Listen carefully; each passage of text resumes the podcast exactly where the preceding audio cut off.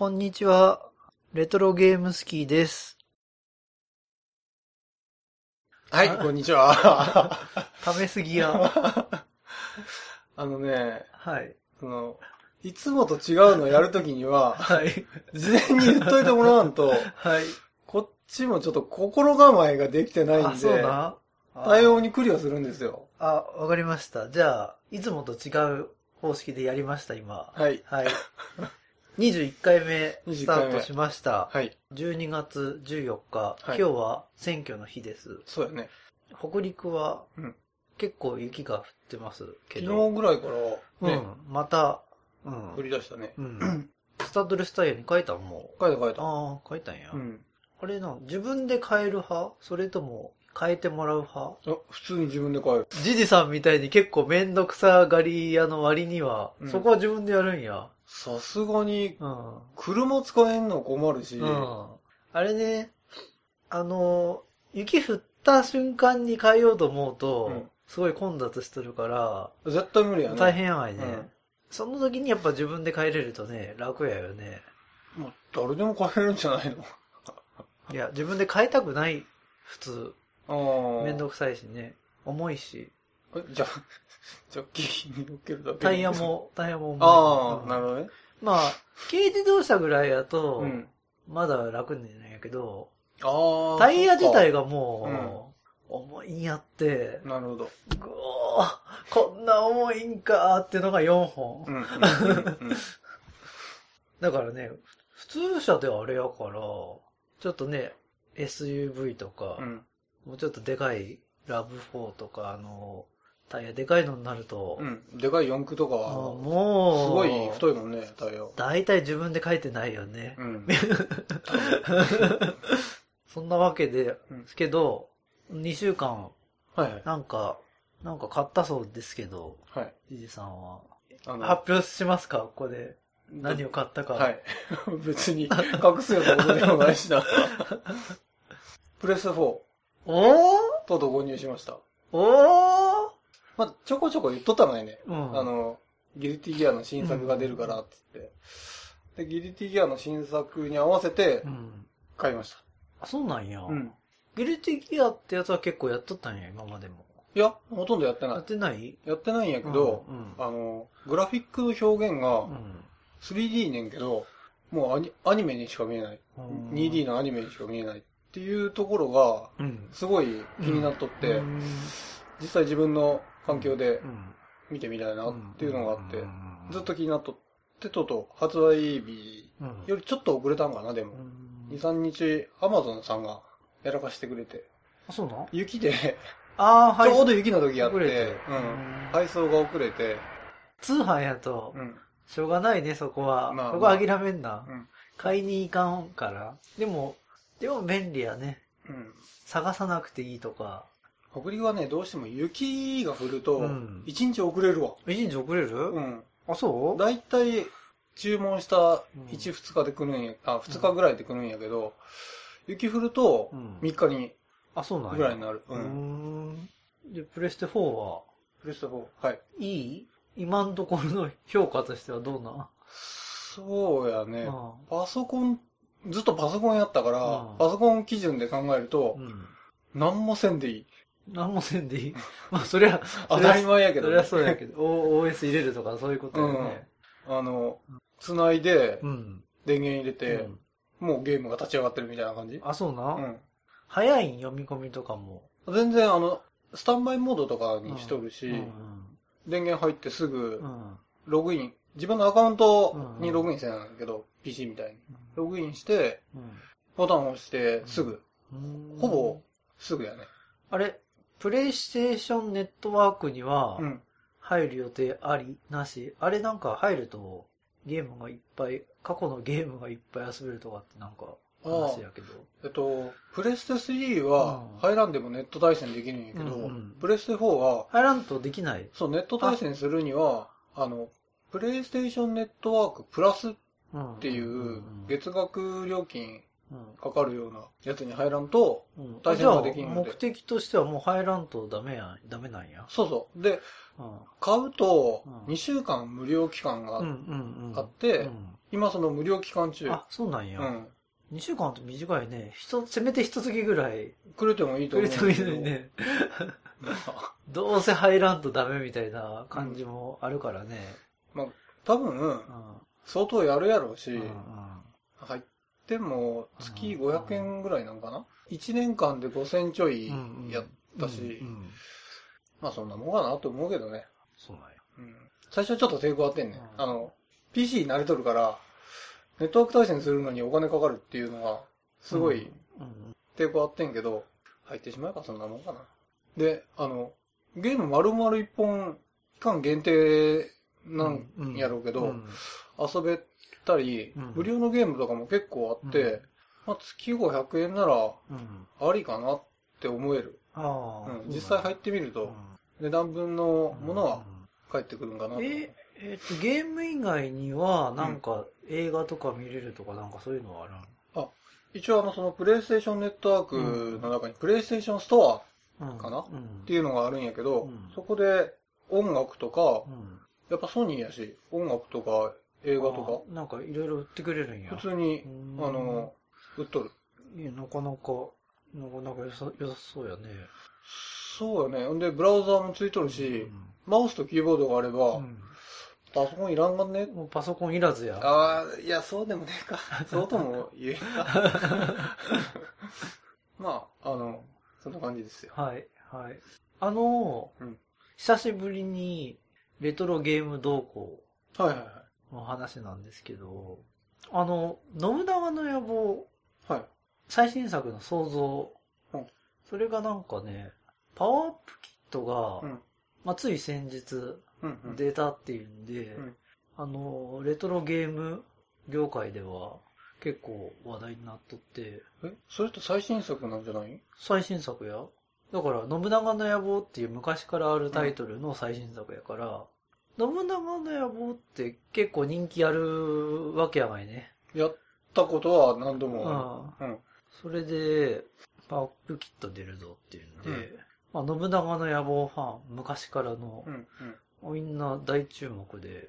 そういえば今作、Steam で発売されたね、この。あ、そうなん？ With パワーアップキット。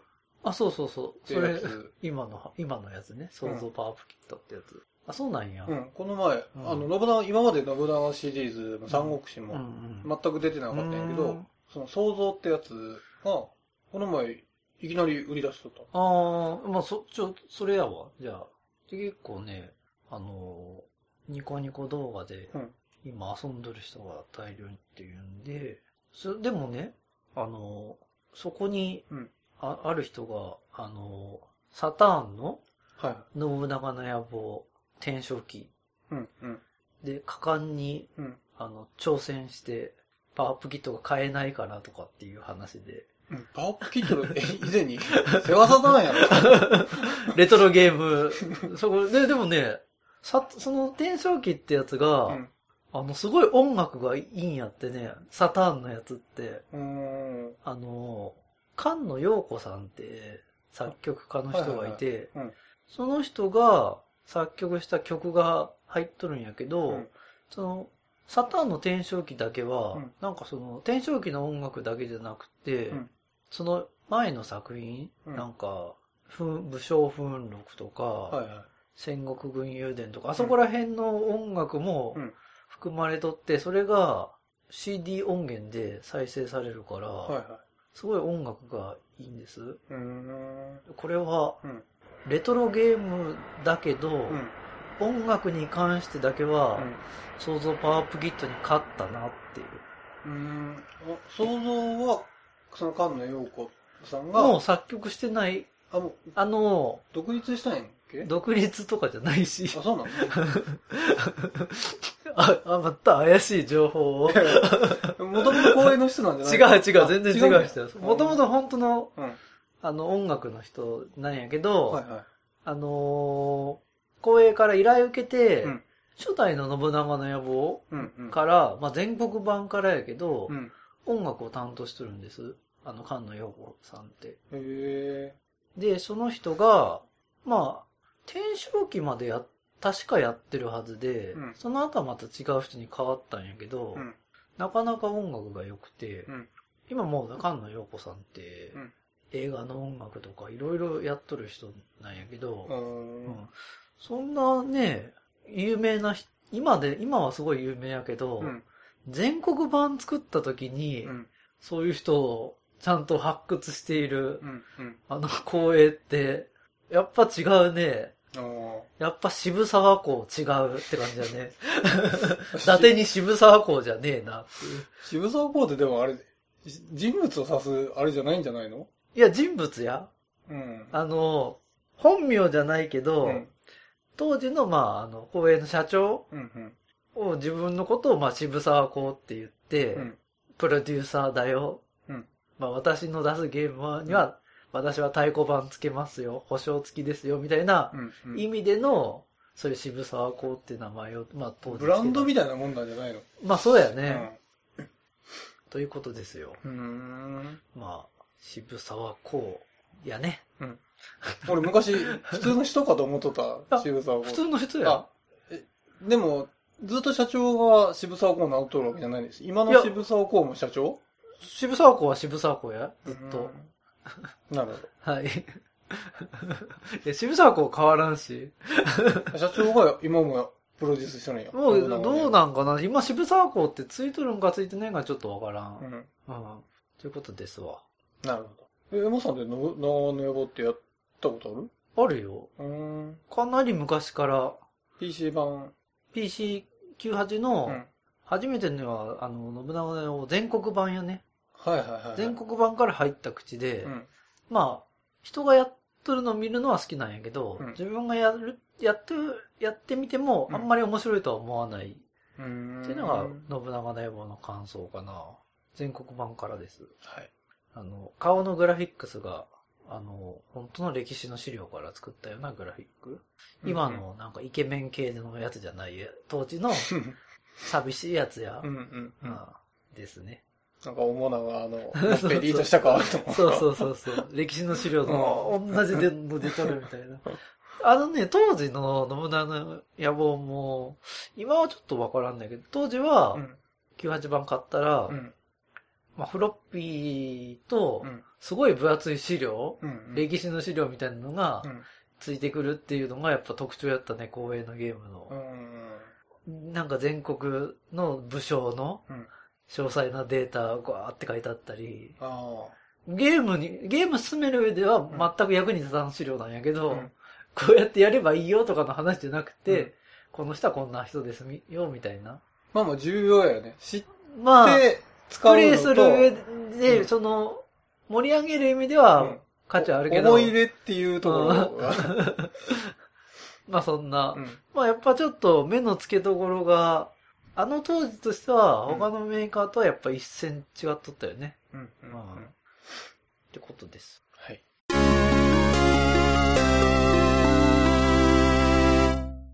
今週のテーマは？今週は、年末、冬休み前ってことで、はいはい。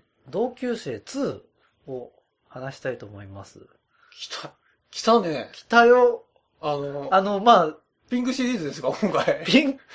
まあちょっとそれは失礼だけど、まあピンクシリーズ、ちょっとまあピンクシリーズが続いてたんで、一息ついたところでまた出すって感じかな。まあ年末っていうのもあって、ちょうど冬休み前っていうのもあって、舞台が、このゲーム冬休みなんで。あ、そうやったっけ？うん。ちょうど時期的にもいいなってことで。これ1じゃなくてあえて2なんや。まあ、ワンの話も含めつつ、ってことで。先に今日はゲーム番付から行きたいと思います。え？いきなりゲーム番付行きます？ちょっと、じゃあ、ゲーム番付聞いてください。はい。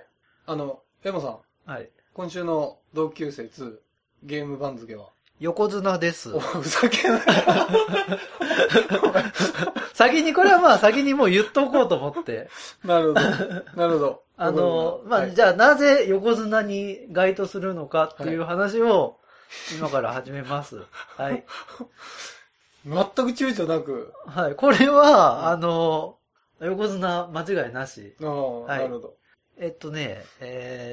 まず同級生1の方からちょろちょろっと話していくと、はいはい、ゲームとしてはどんなゲームかというと、うん、その前にもうちょっと話すと、同級生は、うん、1992年12月17日に、うん、エルフから発売された18禁恋愛アドベンチャーゲームということになってて、うんうん、今回話すのは同級生2なんですけど、それは1995年1月31日にエルフから発売っていう。3年後。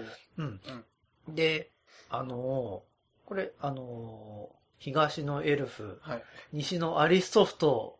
うん、何回も聞いてるんで。これは、まあ皆さん、これ、レトロゲーム一般常識のうちの一つなんで、覚えておいてください。アリス、じゃあ、東進都市の時も言ってましたから。いや、まあまあ、多分忘れてるんで。まだ、定着してないと。定着してない。ああ一般常識って言って、定着してねえなよ。でね、なぜ、東のエルフって言われるかっていうのは、やっぱりこういう、とんでもない作品を作れるっていうところに、まあ、あるなっていうのは、うん、まあ、アリスソフト好きの僕も認めざるを得ないと。うん、ああ、なるほど、うん。本来ならね、うん、どっちが好きかって言ったら僕はアリスソフトの方が好きやから、うん、アリスソフトって押したいところなんやけど、うん、やっぱりね、このゲーム見せられたら、うん、さすがエルフやとしか言いようがない。なんかそれ、ライバルを褒めるみたいな感じ。ライバル褒めるっていうか、どうしてもやっぱり、うん作品が素晴らしいだけに、うん、認めざるを得ないみたいな。もう、けなしようがないっていうか。で、まぁ、ちょっとゲームのシステムを話しますと、うん、まぁ、同級生1は、ジャンルで言うと、幅広いジャンルで言えばアドベンチャーゲーム。あれ、アドベンチャーそう。やったっけ、うんうん、幅広く言ってるよ、うん、でも。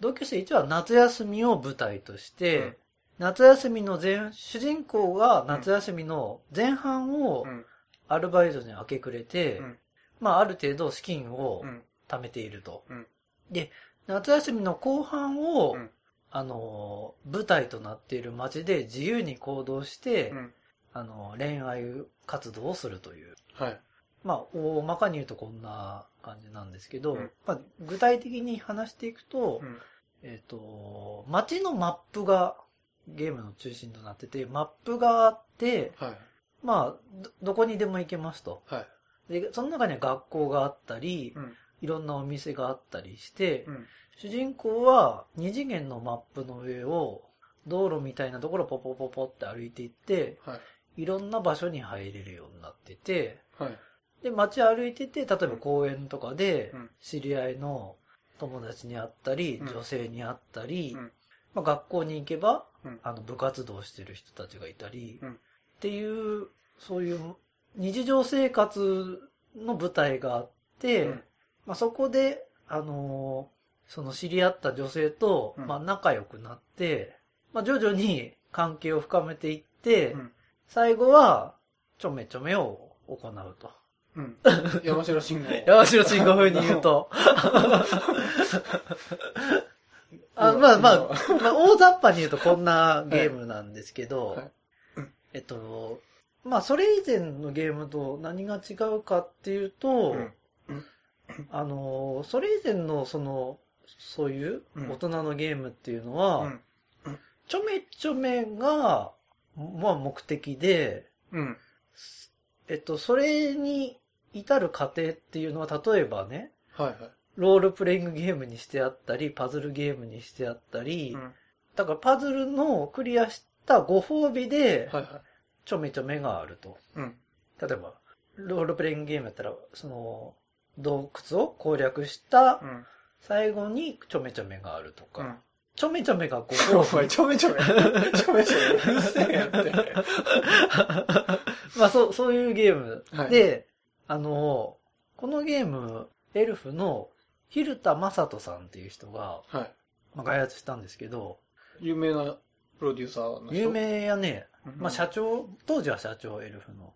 ああ、渋沢公みたいなもんや。まあそうだよね。うん、もともと他のメーカーに行って、はい、そこを独立してエルフっていう会社を作って、うん、まあだから最初はね、ちっちゃい会社やよね。4人とかそんな、すごい小さい規模の。うんうん、で、まあドラゴンナイトっていうゲームがヒットして、うん、で、まあ、会社どんどん大きくなっていったっていう経緯があるんやけど、うんうん、ドラゴンナイトって以前話したブライと同時期ぐらいに発売してて、はいはい、ブライよりも売り上げが多かったっていう。あれブライって各界の著名人を集めてそれがね、オールスターで作ったゲームじゃなかったっけ？オールスターで作ったゲームが負けてるんですよ、このドラゴンナイトっていう。ドラゴンナイトっていうのは、3D ダンジョンを、のロールプレイングゲームで、うん、ダンジョン、ご褒美に、まあ、ちょめちょめみたいなのがあるみたいな。うん、ドラゴンナイトは、絵がすっごい綺麗やったね。当時の88のグラフィックスとしては。うんうん、まあ、それで、やっぱ大人気になったんやけど、はい、まあそんな会社が作った、同級生ってゲームなんですけど、まあ、話を今までは、うんうん、アダルトゲームっていうのは、うん、あ、ちょめちょめが目的。ちょめちょめが、まあ目的っていうか、まあ、そういう、ご褒美と。ゲームの作りとしてはそういう作り。うん、家庭ではなく。家庭もまあ、うん、家庭がまあ別次元の家庭でちょめちょめがある。うん、で、そういうなんかナンパ系のゲームっていうのもジャンルとしてはあって、うん、ある特定の女性を、うん、まあ、口説いていって、うん、うまく口説けると、うん、まあ、ちょめちょめがあると。はいはい、で、同級生は、うん、このタイプのゲームを元にして考えられたゲームではあるんです。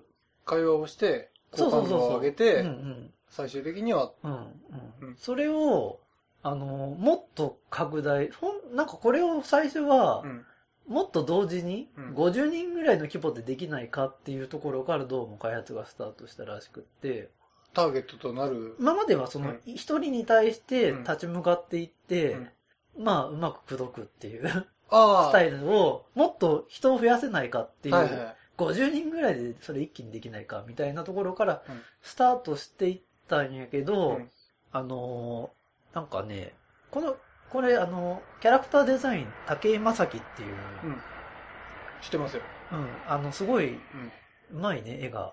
もう、そうやね、文句つけるところない。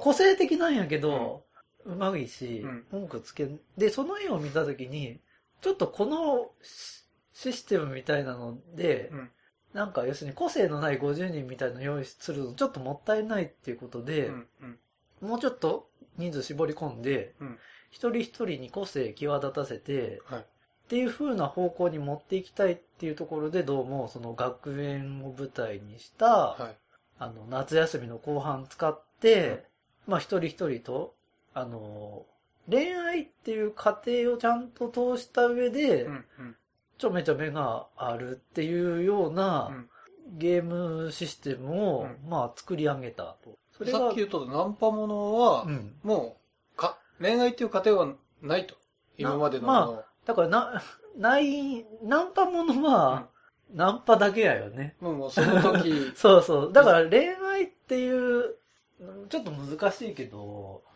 デートを重ねたり、うん、まあだから喧嘩したりとかっていうこと、ね、全く何もないところから、うん、その人の個性をちょっと見ながらそっからなんかもうちょっと深く相手のことを知っていって、うん、っていうなんかそのまあ恋愛の過程がうまく表現されてるゲーム、はい、で当時としては、うん、こんなゲームなかったから、うんかなり斬新にやったよね。そうだね、うん。で、このゲームの後に、ときメモとか、うん、恋愛っていう、なんか。ときメモの前か、同級生は。前。ほー、うん。で、ときメモって、またちょっとゲーム性違う。かなり、まあ違う前ね。あれはなんとなく、なんかシミュレーションっていうか、数値上げ。そうそう、数値上げして、うんで、女の子の目に留まるようにして、みたいなゲームで、こっちはもう数値上げじゃなくて、どうやって関係を深めていくかっていう、その街の中で、だからそこのお店の店員さんやったりしたら、その何度も通い詰めれば、関係深まっていったりするし、まあだから街のどこにいるかもわからないとか、どっかその人が遊びに出かけてる時に偶然に会うとか、なんかまあそういうようなことをゲームにしている。なるほど。うん、で、15人、女性が、まあターゲットにできる女性が出てくるんやけど、それぞれに物語があって、なかなか面白いんですけど、それが同級生1っていうので、それは夏休みを舞台にしていると。はい、で同級生2ってのは、まあ、さらにそれを発展させたようなゲームになってて、今度は冬休み舞台で、高校3年生の冬休みはね。もう最後の最後。で、同級生って言っても、まあ別に同級生だけ出てくるわけじゃないけど、下級生も、上級生も、卒業生も出てくるんやけど。3年で上級生は、ありえない。まあ、じゃあ、まあ、卒業生とか、まあ、年上の人ってことね。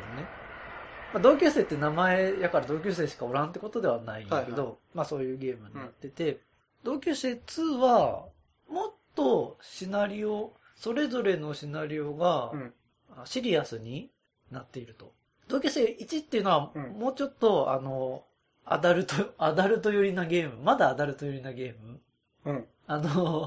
シナリオ的には面白いんだけど、家庭よりも、家庭は大事なんやけど、シナリオ的には、そんなに深いシナリオとかがあんまりないと。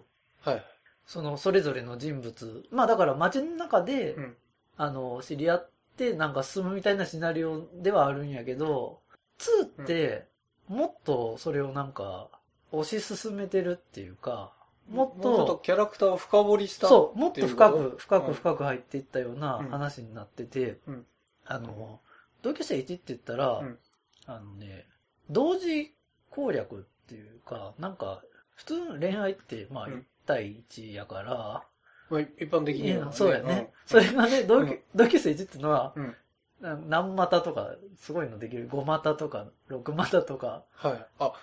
結構時間的には余裕があるんや。そう。1は、そういう風に、もうちょっとね、アダルト寄りにしてあって、有力してある攻略が。その代わり、こういう日にここに必ず行かなきゃいけないとかって縛りがあんまりないようなシナリオになってると。で、2になると、すごいそのシナリオが深く変更されてて、それぞれのキャラクターの。で、それが逆にゲームの難しさ上げてて、ある特定の日に必ずこういうことしなければいけないみたいな条件があって、ゲームとしては結構難しくなってるんやけど、それがね、それは、でも、その、個々の、一人一人のシナリオを深めるための、そういう、ためのものの、その、フラグやったり、難しさのアップやったりしとって、要は、一人のボリュームが大きくなったから、フラグを立てるときに重なってしまう。そういうことなんけ。だから、同時攻略っていうのが、すごい難しくなってるんやけど、まあ、それは、同級生1を出したときに、もっと一人一人に深く入っていった方が、面白いんじゃないかっていうことで、ユーザーからもそういう反応が来てたらしくて、2は、そういう方向にもうちょっとシフトして、ちょめも大事なんやけど、その前の過程が、すごく、丁寧に作ってある。これって、ちょめちょめの後も話続くみたいな感じ？後も話、だから冬休み終わるまでは、ゲームは続くから。恋人になってちょめちょめして、その後も、当たり前に話が続く。エンディングは、結局誰に、最後、まだ告白してないってのはおかしいと思うんやけど、まあなんか、告白して、まあ最終的に、誰か一人に絞って、まあ告白するみたいなのがラストなんやけど。告白してないのにちょめちょめしたらダメでしょ。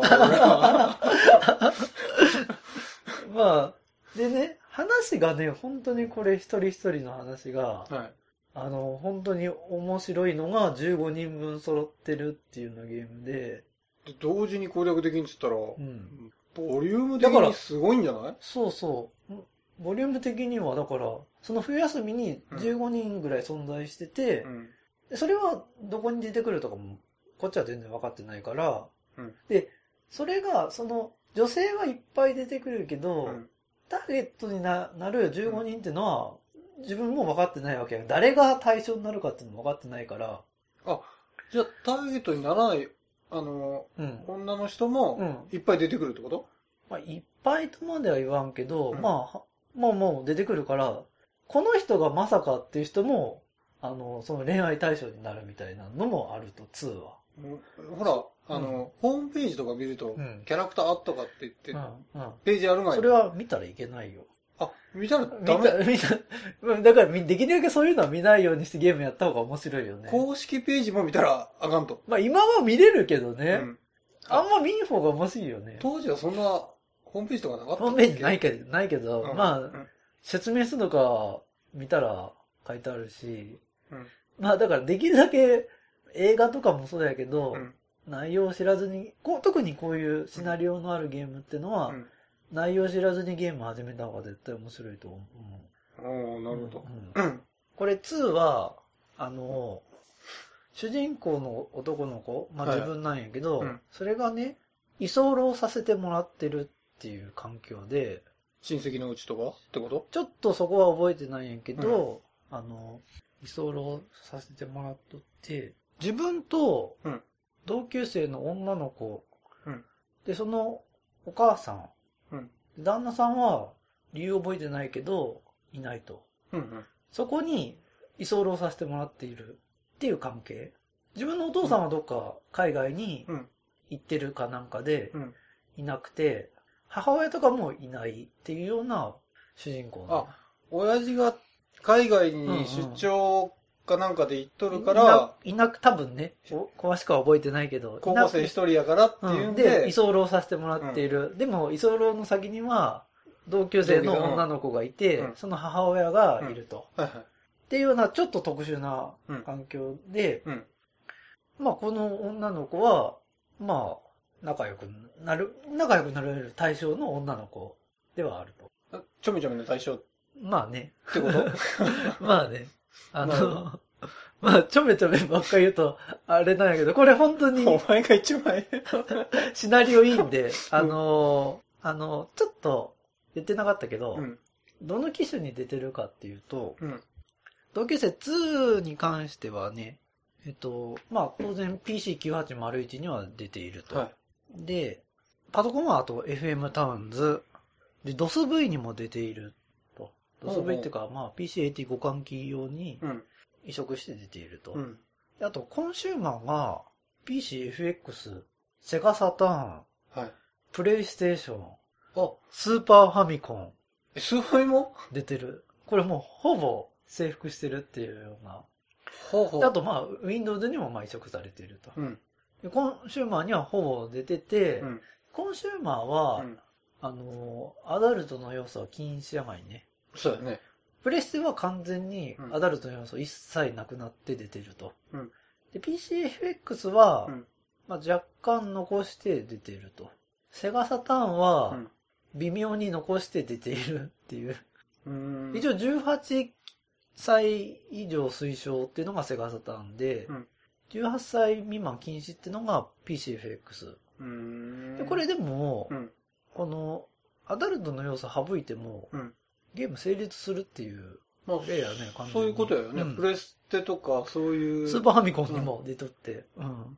良質なアドベンチャーゲームやったってことやろ。恋愛っていうか、うん、その恋愛って言ってもただ単に、うん、その、ちょめちょめのための恋愛っていうのじゃなくて、うんなんかね、15人が一人一人、なんか、物語を持っててちゃんと、はい、深く 知れば知るほど、うん、なんか奥の深い、うん、一人一人にシナリオが存在してて、うん、それがなんか分かると結構、うん、なんていうんかな、なんか難しいね、これはちょっと。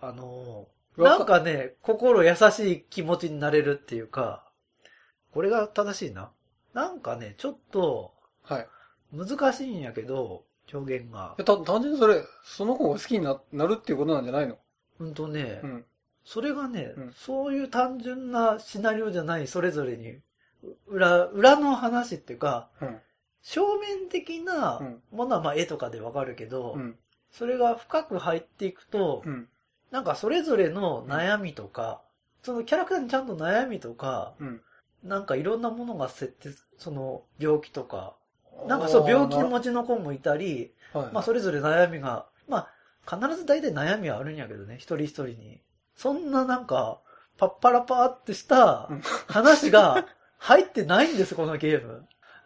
なるほど。だから、うん、なんかね、それを一人一人を知れば、うん、なんか、ちょっと人間として優しくなれるみたいな、っていうようなアダルトゲームなのに、ちょっとなんか、違うんです、うん、このゲーム。大人のゲームじゃないんです。優しくなれるっていうのがちょっとピンとこんけども、うん、ちょっと難しいな。その悩みを共有することで、まあ人物の設定が深いってことやね。それぞれ15人が、うんうん、だから誰か一人攻略っていうかね、うん、まあ、うまくいったとした時に、うん、あ、この人こんな人なんやがあるっていうか。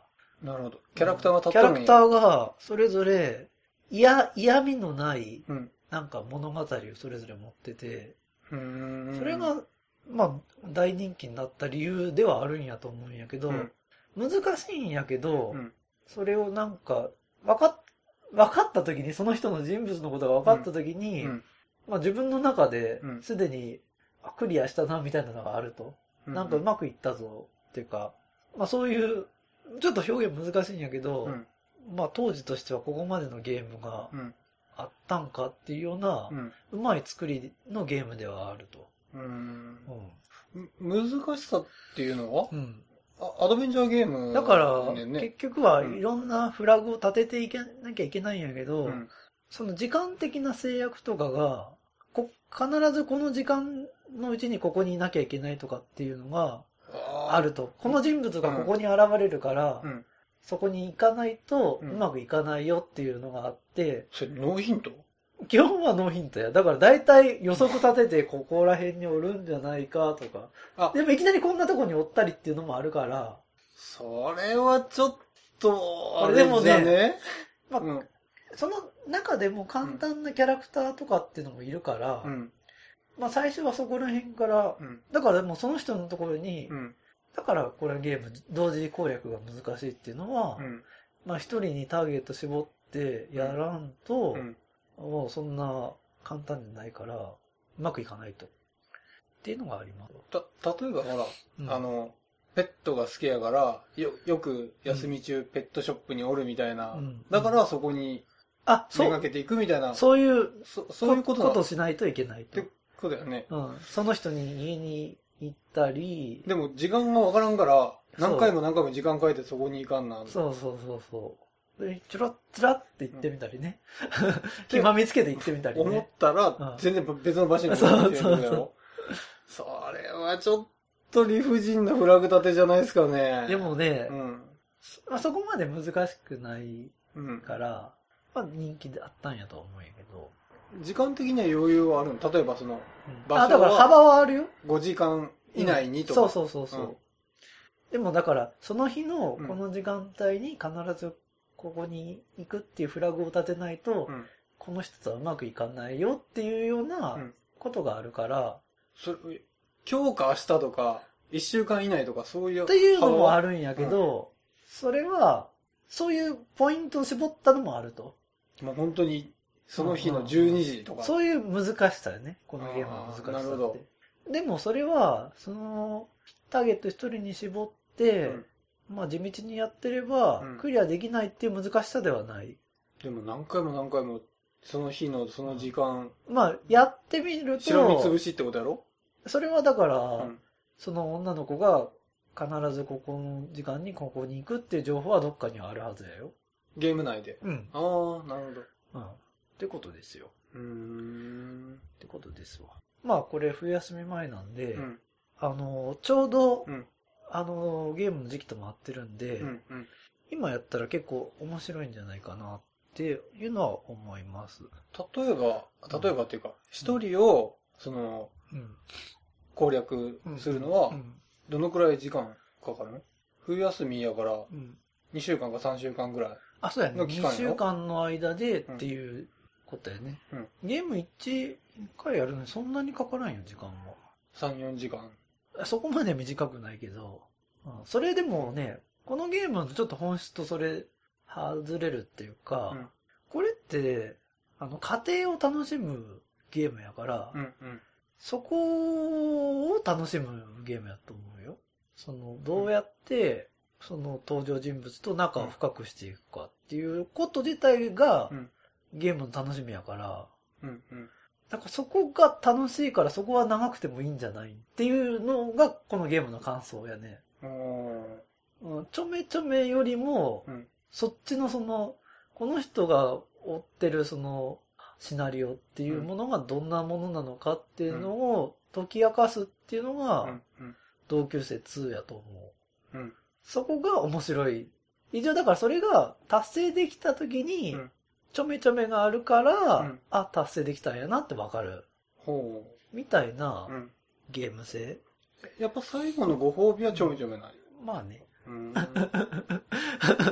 それはだってそれはそれがあるわけじゃなくて、だってそれこのゲームは、うん、このゲームは、うん、そこからそういうものがあるからこそ生まれたゲームなんやから、うん、そこの否定はちょっとできんよ、うん、アダルトゲームの業界って、うんうん、当時は成熟してない、まだまだそのちっちゃいメーカーでも、うん、十分なんとかなるっていう環境をやったんやけど、うん、はい、まあ、そういうところで、うん、その実力のあるゲーム作家さんが、うん、実力を発揮できる環境が、まあ、あって、うん、こういう市場が成熟してないから割り込めるっていうことあるまいね。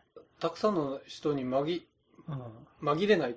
そうそう。だから小さいところでも目立つことができる、うん、逆にそういうなんか環境がまだアダルト、今はちょっとわからんないけど、うん、今の普通のゲーム業界ってちょっと、うん、その才能のある人が目立つことってもうかなり難しいよね。不可能じゃない？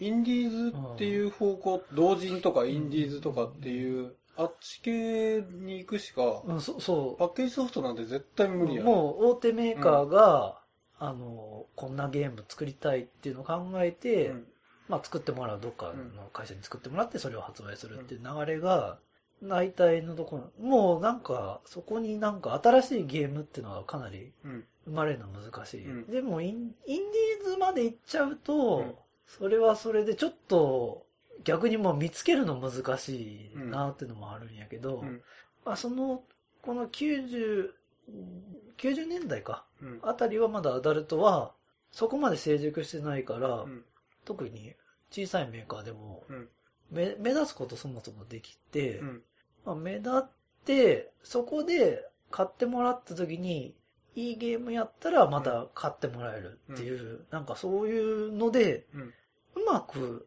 会社を大きくできたっていうのが、まあ、エルフとアリスソフトやと思うんやけど、うんうん、そこでこの蛭田雅人さんっていう人が、うん、なんかこの同級生っていうかなり画期的なゲーム作ったっていうのは、偶然やけど、うん、まあ、かなり良かったなっていう感じはするけどね。確かにドラゴンナイト、さっきのブライの話もそうやけど、ドラゴンナイトとブライの話もそうやけども、ゲームとしては、うん、ドラゴンナイトなんか本当にブライに比べたら本当小粒のゲームや、うん、ただそこに綺麗なグラフィックスを出すっていうことで、うん、ゲームとしても悪くはないゲームやし、3D のロープレイやろ、うんうん、3D ダンジョンの、うん、まあ、ちゃんとした実力があった人っていうことやね。そうそう、それが、まあ、うん、ちゃんと力貯めていって会社も大きくしていって、新しいゲーム出した時に、うん、ちゃんと買ってもらえるっていう状況があって、うん、で、本当に画期的なゲーム、うん、そこに作り込めるっていう、そういう作家性もあって、うんうん、これはもう、エルフ良かったな、じゃないけどな。エルフもでも、うん、もう潰れる、潰れんみたいな話。今ね。出っとるぐらい。うん、この結局、蛭田雅人さんって人が、うん、エルフ辞めて、うん、自分の会社じゃないけどね、辞めて、なんかそこでもうちょっとこの、なんかその斬新なゲームっていうのがちょっと作りにくくなってしまったのかな。やっぱこの社長やっていうので、うん、自分の一応思い通りのゲームをある程度作れてっていう環境があったんやけど、うん、エルフって会社は結局もう結構な大きい会社になってしまって、うんうんで、この自分の作りたいものを作れるっていう人はもう抜けてしまって、うん、残った人は、まあ自分の作りたいものを作れるかはちょっとそこまでは難しいし、うんうん、会社の規模もちょっと大きくなりすぎとって、うん、でうまく回らんくなってきたんやろうね、うん、エルフが、うんうん。で、今はまああんまりいい状況ではないけど。その点、アリスソフトはうまくやって、うんアリスソフトもなかなか難しいとは思うけどね。やっぱり火の車なんかね。でも前話したハニーキング多田さんっていう人は今もう残ってゲームを作り続けてるから、うん、まあだから、まあ一番うまくはやっとるメーカーやとは思うけど、アリスソフトは。うんうん、ランスっていうのも。これはなんか Q が出たとかって言ってただろそう。もったいないね。エルフっていう会社が、なくなるっていうかね、今なくなってはないけど、まあ、ゲームを発売できるような状況ではもう なくなってしまったって感じかな。なんかその蛭田さんによるところの大きいメーカーやったっていうような、うんうん、それは間違いないね、うん、感じは受けたけどね。だからその人がおらんく なったらもう他のボンピャクのメーカーと大差 なくなったみたいな。そうやね。問題は、うん同級生3やね。この話のラストとしては。うんうん、まあ、出るみたいな話は20年ぐらい前にあったと。うんうん、なんか BBS でその噂が流れたみたいなことを。うんうん、なんかね、一応僕の知ってる知識としては、うん、一応作っとるみたいな話は出たんやけど、うん、この絵描いてる竹井正樹さんが、うんその同級生3の栄養を使ったなんか同人誌みたいなのを先になんかコミケみたいなところで出してしまったとかどうとかでエルフと揉めてで破綻したみたいな話がありますと。あ、そういう事情をやったんや。事情があるんです。それ武井さん断名やろそれは。断名やったね結果的には。これ、まあ、今までが、うん、夏休み、うん、冬休みって来とったから、うん、春休みやろうとは思うんやけど、はいはい、春休みでどうやって話作るんかなっていうのが、うん、すごい謎やがいで、うん、出してほしかったね。春休みってどうするんやろね。だから今までは3年生の話やったけど、例えば2年生に。後の話。卒業した後か、2年生にするか、みたいなよね。うん、まあ、あとは1年。大学生活行くんじゃないの ?1 年通すかとか。1年通すっていうのは、うん、下級生っていうゲームでやってるんです。だからね、もしかしたら同級生3のアイデアが下級生に流れてるのかもしれないし、うん、っていうのはちょっとあるんやけど、下級生は絵が違うんで、なんかね、なんかやっぱちょっと違うんや。でも、なんかテイストもちょっと違うし、ゲームの。うん、なんか違うなってのはあるんやけど。で今更やけど、やっぱ、同級生3なんとかしてほしいなってのは、あるね。どんなゲーム作るんかなって気になるな。俺武井さんの絵は、うん、同級生にそんな思い出はないけど、うんうんうん、個性的な絵描く人やなと思ってたんやけど、うんうんうんうん、今エピソードは、うん、これだって、発売前に情報リークしたのと、武井さんと揉めたっていうのは、あくまで噂っていうのは、そういうこと？うんうん。で、同人誌の逸話は、うん、本当かどうかわからんけども、まあ昔の話やからね。キャラデザの人と、うんうん、まあ揉めてっていうのがあって、一悶着あって、頓挫したと。頓挫したみたい。今ね、できれば、これ懐かしいね、同級生2の発売と大体同じ頃に東進都市2っていうアリストフトの名作が出てるんやけど、この前撮ったやつだね、うんうん、これがね、この名作同士が本当に同じ時期に出て、うん、両方とも面白かったんやけど、うん、東進都市っていうのがかろうじて3っていうのが最近出たと、うんうん、もう何十年ぶりかにね、うん、だからなんとか同級生も3なんとかならんかなみたいなね。エルフももう、うん、やばいっていうのならエルフの開発力はもうないから、うん、やしその辞めたその人をまた、うん、いやその人がまあこの蛭田雅人さんって人が、うん、やる気になればできるとは思うけどね、うん、企画申し込んで、うん、作りませんかってなれば、まあ、お金的には、うん、まあある程度持ってて辞めたんやろうとは思うから、うん、なんかやるかと思えばなんとかなるとは思うんやけど、うん、もう疲れたんやろうね。蛭田さん自体は今ゲーム業界ではもういない。そうなんや。うん。何してるのかね。もったいないけどね。でもまあ作り続けるってのも難しいと思うし、うん、今のゲーム業界自体に、うん、その当時みたいないいものを出してちゃんと評価されるっていうその一部のこと言ってアダルトソフトのそういうのがあるかっていうとそれもかなり難しいがいね。その、うん、ちょっと買ってもらえるかどうかっていうところまで行ってしまうと思うけど今は。当時に比べて、うん、多分、うん、ウゴのタケノコのごとく、うん、アダルトゲーム作るメーカーって山ほどあるんじゃないの今。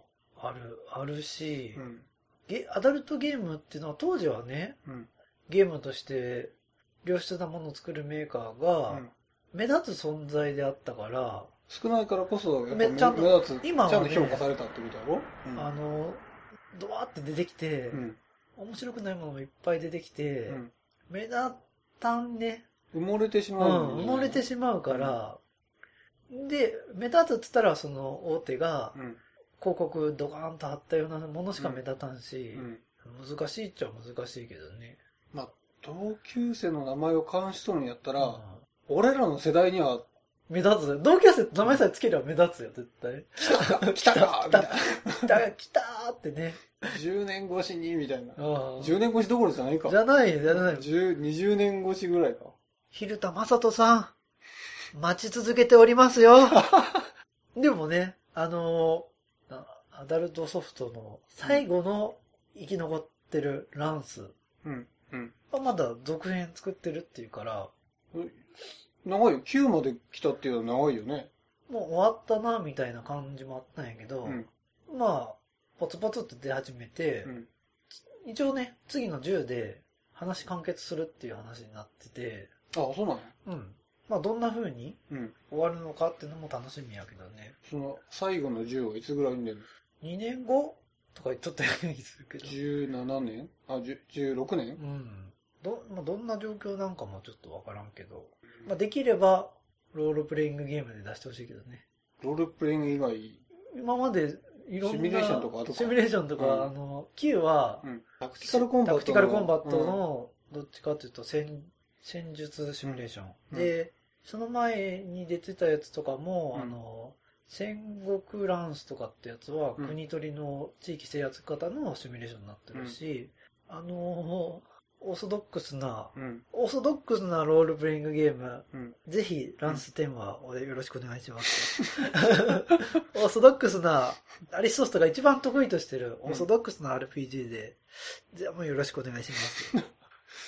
ポリゴンとかいらないんで。でも旧ポリゴンとかって言ってなかった？ポリゴンなんだけどいらない。我々は別にそこを求めてないんで。9でポリゴン使ったって10で使わんってことはないやろ。もう2次元で十分、まあ2次元の方が大変なんかもしれんけど、今は。うん。うん。アリストフトの話になったけど、同級生1も2も合わせて横綱なんで、うんうん、もし、まあ、やったことないっていう人やったら、うん、同級生2なんかは、やらんとちょっともったいないぞって感じはするけどね。話聞いとると、別にちょめちょめなんて関係なくて、うん、PC 版でもコンシューマー版でも面白いっていうなら、今でも感覚的にはできそうだね。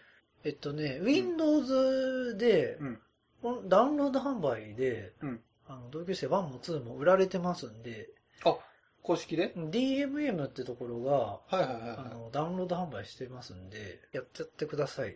なるほど。はい。おいくらぐらい？いくらかね、分からんけど、2、3000円ぐらいじゃない？うん。そこそこ時間かかるから、うん、もう一回時間あればやってみたいとは思うかな。15人全部。そういうやり方じゃなくていいよ。まあ一人一人やって。なんかだから街をこう、うん、歩いていって、うん、気になる人おったら、うん、まあちょっと話しかけてみるみたいな感覚でやれるから、うん、15人全員やってもいいよ。いや、そういう意味じゃなくて、まあ一人一人攻略していく。うんうんうんうん、同時は難しくなったと、2では。同時は難しいです。で、一人あたり、うん、結構時間かかるんやろ？そうやね。ってことは、うん、まあ全員のその話を追おうとしたら、うんうん、相当時間かかるじゃない？まあそこまでする必要もないとは思うけど。だってそのシナリオが決まんねんろ？まあだから個人 2、3人でいいんじゃない？僕はそんな感覚やけど。うんそんな15人も全員やる必要ないとは思うけど。それ気にならん？他の人はどういうそういう背景を持ってるのか。特に気にならない、うん。それを考え始めたら、うん、このゲーム多分面白くないと思う。全員やらんなみたいな感覚でやるゲームではないと思う。うん、自分のなんか感性にピピンときた人をこう。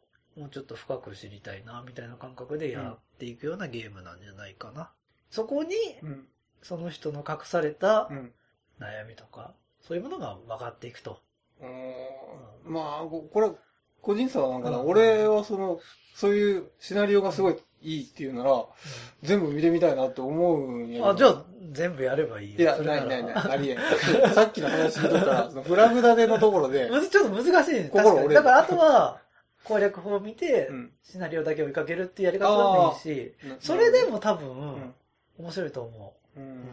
話自体が面白いからね。で、まあこれって、本当にそのゲームじゃないと、できないお話の作り方、うん、その場所に行く。まあ、要するに15人同時にいて、うん、誰でもいいし、みたいな。ああ、そういう風な遊べる遊び方でシナリオがあるっていうのは、はい、映画とか小説ではできない、はいうん、そのゲームのシナリオの表現の仕方としてもうかなり画期的だと思うし、うん、まあぜひ冬休みってことでぜひお願いします。はい、お願いします。終わり。じゃあ今週は。はい。新企画が、ジジさんの方からちょっと上がってまして、はい、2人で、うん、同じゲームをやってみて、うんうん、まあ、どんな感想出るか試してみようみたいな話がちょっと上がってて、うん、まあでもそこでゲーム何しよっかって話があって、それちょっと決めようかな、うん、と思ってますと。はい、で、僕がね、うん、一応ね、うん、2人、ともちょっとやりたいなって思わせるようなゲームで、うんうん、かぶったところをなんか出したいなとは思っとるんや、まあそうだね、なんかどっちかがこれはいいと思ってるんやけど、うん、相手は全然興味ねえってやつはちょっとやめたいなと思っとって、うん、そこは俺も例えば最近の格ゲーなんか絶対やらないのやらんねえ、うんあと FPS とかも FPS はちょっとあったやわあれはね難しすぎてね操作がやらんやろうし、うん、っ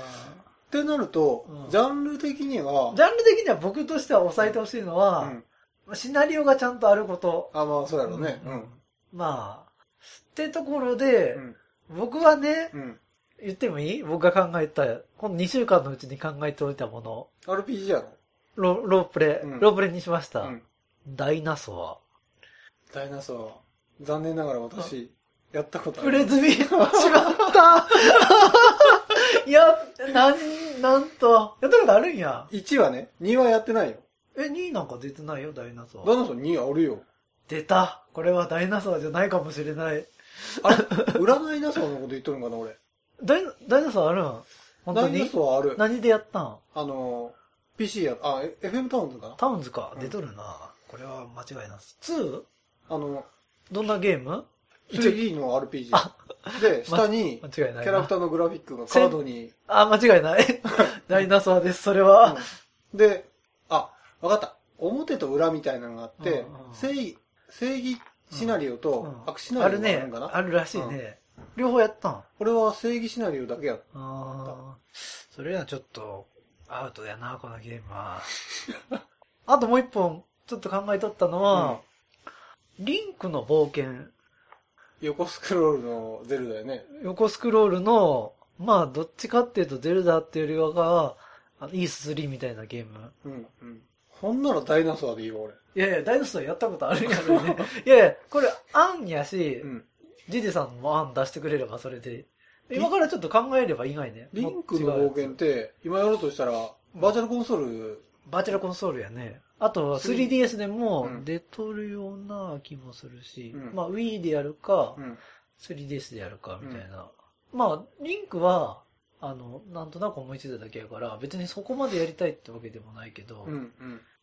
俺、アドベンチャーとかは、多分、そんなに感想に違いが出てこんから、うん、あんまりアドベンチャーは、アドベンチャーっていうのは、古典的なやつ、そうそうそう、1枚で撮って、うん、コマンドを選んでの、あれ系は、いや、嫌というか、多分、感想的にも面白い、二人の違いが出てくるような感じじゃないんやなと思っとって、うん、できれば、俺も RPG やなと思ってて。まあ、信長の野望とかになると、うん、僕がちょっと操作、覚えるのきついってのがあるから、あれやし。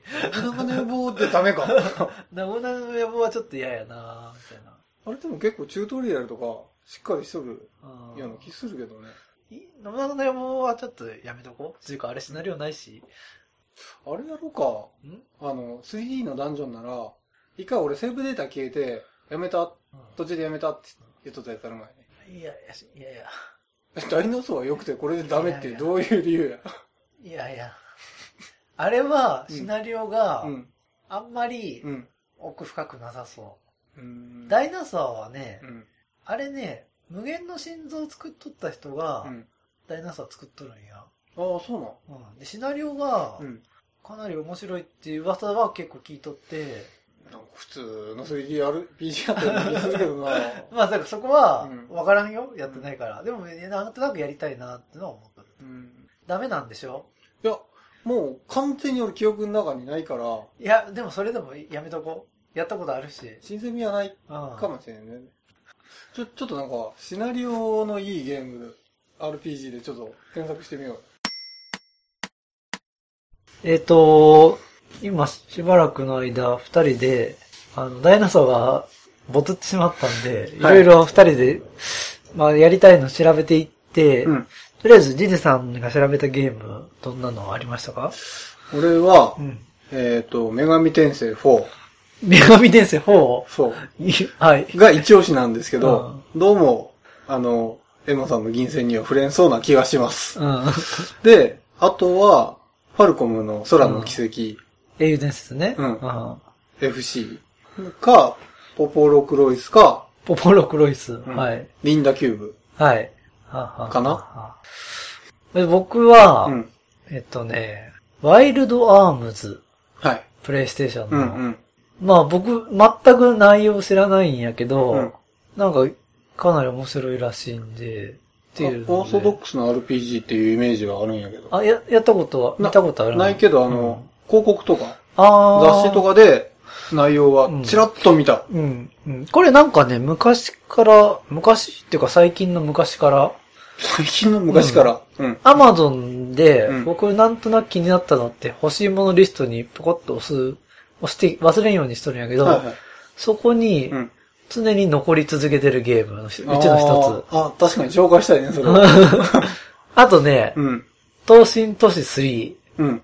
アリスの、はいはい、東進都市の最新作。うん、今、ちょうど廉価版販売し始めて、これ2800円ぐらいになってるんで、今やり時かな。うん、あとは、ルドラの秘宝っていう、スーパーファミコンであった、これなんかバーチャルコンソールで配信されてるっていうんで、これもよく知らないんですけど、スクウェアのゲームで、うん、音楽がね、うん、好きなんです。有名な人が作っとる。これなんかちょっと変な話になるんやけど、うん、笹井隆二さんっていう作曲家の人、大阪出身の作曲家の人おるんやけど、うん、僕この人の音楽って知らずにいろいろ聴いとったら、うん、結構好きやなっていうのがあって、この人実はクリスタルソフトに昔おって辞めて、うん、フリーでしばらくなんか活動しとって、その時に、うん、マイクル・キャビンのサークとか、サーク2とか、はいはい、フレとかの音楽、実はこの人担当しとって、はい、で、それもあるんやけど、うん、なんかスキュアにしばらくおったらしいんやけど、うん、なんか、僕、あとアリストフトまた出てくるんやけど、アリストフトの音楽も結構気に入っとるんやけど、うん、昔の方のね、うん、MS-DOS 時代の、うん、音楽がどうもこの笹井隆二さんが作ってたんじゃないかっていう噂が出てて、スタッフロールとかにはスタッフロールには、なんか、雷丸とか、なんか全然違う。今ね、その人は実はドラゴンアタックっていう名前に、うん、今名前変えて出てるんやけど、どうも作っとる曲の曲調が、並べて聴いてみると、うん、ほとんど一緒で。で、噂ではどうもこの人じゃないかっていうのが今なってます。うんうん、この人の音楽本当に好きで、うんまあ、できたら、ちょっとやってみたいなっていうので、ちょっと今押しましたと。はい、あとは、あとちょっとこれ変わり種なんやけど、うん、あの素晴らしいをもう一度っていうアドベンチャーゲーム。うんうん、これね、X68000 で、最後の最後に出たゲーム。うん、半分同人みたいなゲームなんやけど、はい、一応それが今 Windows とか、うん、iOS とかでなんか遊べるらしいということらしいです。シナリオのいいゲームなんや。まあよくわからない。いいかどうかもよくわからないけど、うん、とりあえず気になると。あの素晴らしいをもう一度ってタイトルがすごい気になる前でも、確かにね、もうここなんかこれだけのタイトルつけれたんなら。うん内容も伴ってるんじゃないかと。はい。まあじゃあどうしましょうか。うん。結構出たね。お互いのやつで、うん、どうしてもこれは無理ってやつは？皆さんにちょっと申し訳ないけど、うん、女神転生僕 3D のやつがやっぱりちょっとね、ちょっときついんやってね。これ、タコレさんオコですよ。ごめんなさい、タコレさん。新しい好きのタコレさんオコですわ。女神転生、ちょっと、だって、一も何もやったことないし。どの作品も、別にそれ単体でやっても全然問題ないと思うけどね。あ、でも呪文とかはわからんもん。ホイミンじゃないんやろ？ベギラマとかないんやろ？アギラオとかならあるけ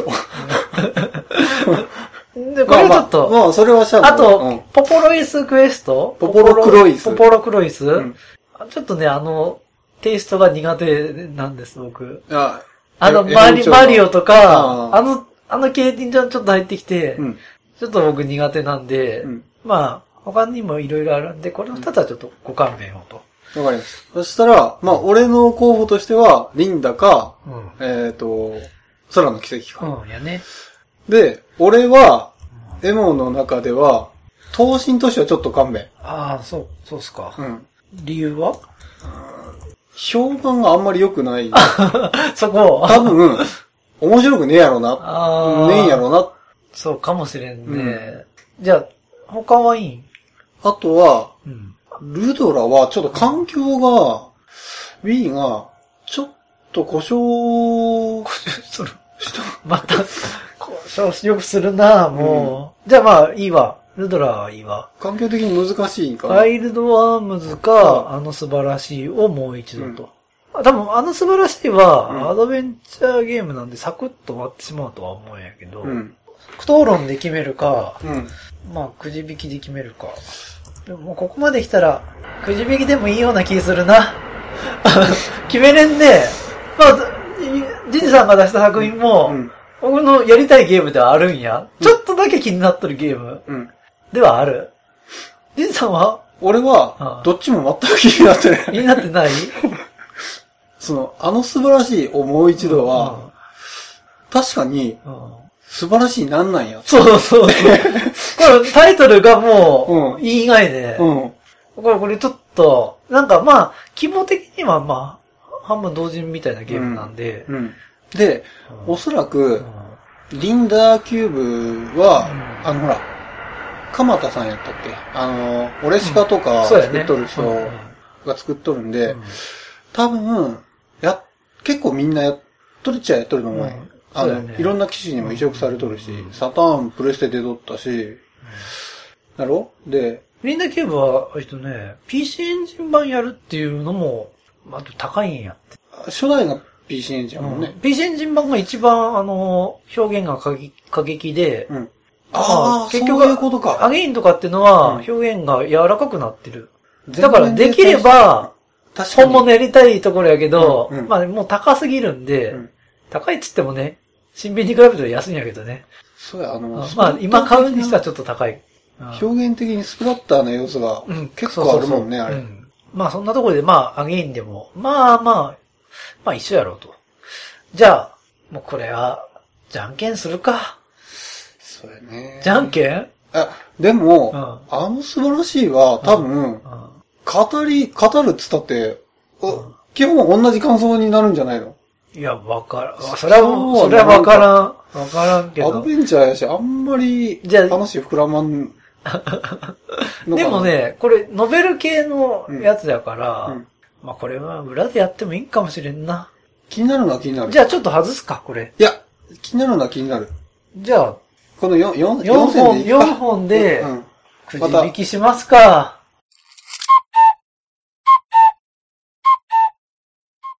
じゃあ今くじを作ったんで、僕が作ったんで、はい、まあ、ジジさんに引いてもらうという形で、決めたいと思います。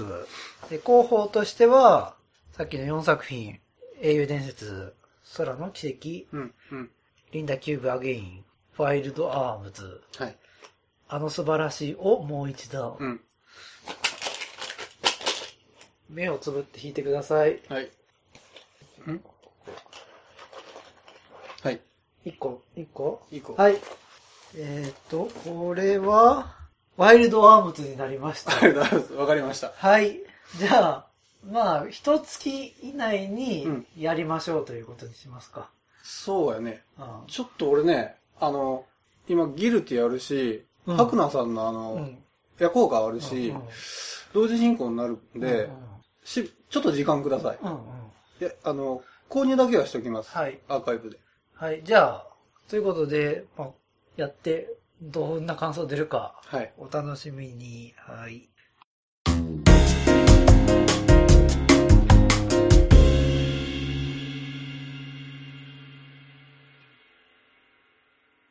エンディングです。はい。今週の録音も、問題なく終わりました。はい。僕の今日は、同級生2、はい、出ましたけど、うん、うまく話してるかちょっと謎なんですけど、うん、いいゲームなんで、うん、まあ本当に、今まで触れたことがないっていう人はちょっと、やらないと、うんうん、もったいないよって感じだよね。まあ出だしで番付をぶちまけるっていう反則を取った回でしたね。はい、それぐらいまあ、うん、いいよっていうこと。いいゲームです。うん、本当に。うん、まあしかも Windows 版も出てるで、うん、DMM でダウンロード販売なんでもできるんで、うん、手軽ね、恥ずかしくないしね、買うときも。大人のゲームやからといって、店頭で買わなくてもいいんで。はい。うん。で、ワイルドアームズに決まったけど、はい、僕も全くどんなゲームか知らないんで。RPG は RPG やろ？ワイルドアームズ。さあ。だから、候補の中では、うん、全く知らないゲームに決まったってのだけは確か。これ、めっちゃレベル上げせんとダメみたいな。苦痛ゲームじゃねえやろな。さあ、どうだやろうな。危険な香りもするな、それ。だから途中で、うん、もう投げたんなら投げたでいいよ。ああ。それもいいんじゃない？感想としては。600円ぐらい。あ、俺はビータでやるから、アーカイブでやるし、僕はプレステでやりますと。あとね、年末特別企画、は、今週お便りコーナーなかったんですけど、はい、そこ、年末、まとめて今年の反省含めて、お便り含めて、ちょっとやろうかなと。で、もしも、年末にかけて、なんか一言あれば、お便りお願いしますと。年末にかけて一言年末、今年の何か、この、放送で話したゲームやったよとか。とか、今年やって面白かったゲームとか、教えていただければ、そうそう。俺、プレステ4を全然何出とるかわからんし、システムゲームの何もわからんし。皆さん、あと、Windows。僕、ちょっと最後に、Windows 10発売って話知ってますか？9飛ばして10なんです。思うよね。8の後に、8.1 みたいなこと？その次は、10。すごいね。何でもやるね。もうバージョンとかどうでもいいし。お前らの思いつきだけかいや、みたいなね。あれはね、一応なんか、9は本当に飛ばして、10にすること決まったらしいんやけど、冗談じゃなくてね。9は作っとった。だから結局9に当たるものの名前を10にして発売するっていう。そこにはなんか意味があるんや。意味あるんかね。なんかね、一応、8があんまり評判良くなかったんで、一気に一つ番号を飛ばして10にするとか、あとはね、プログラム的な話なんやけど、Windows 95とか98とかだったかいね。OS のバージョンを調べるときに、Windows 95とかやったら、98とかを調べたら、Windows 9っていうところまでで、なんか文字で調べてっていうことをやってるソフトがあるらしいから、それで今回の Windows 9って発売してしまうと、その名前で比較してる悪い作りのプログラムが、誤作動を起こしてしまう可能性があるみたいな話もあって、なら一気に10にしてしまえみたいな話もあるみたい。そんなの、どうでもいいんやけど。わかりにくいっちゃわかりにくいよね、9とも。レトロゲームスキーでは皆さんからのお便りご意見ご感想を募集しています。ツイッターにレトロゲームスキーのアカウントを作成してありますので、そこまでお便りお願いします。メールアドレスも作成してあります。レトロゲームスキー@gmail.com スペルは retrogameski @gmail.com です。お相手はジジさんとエモさんでした。また次回お会いできる日まで。さよなら。さよなら。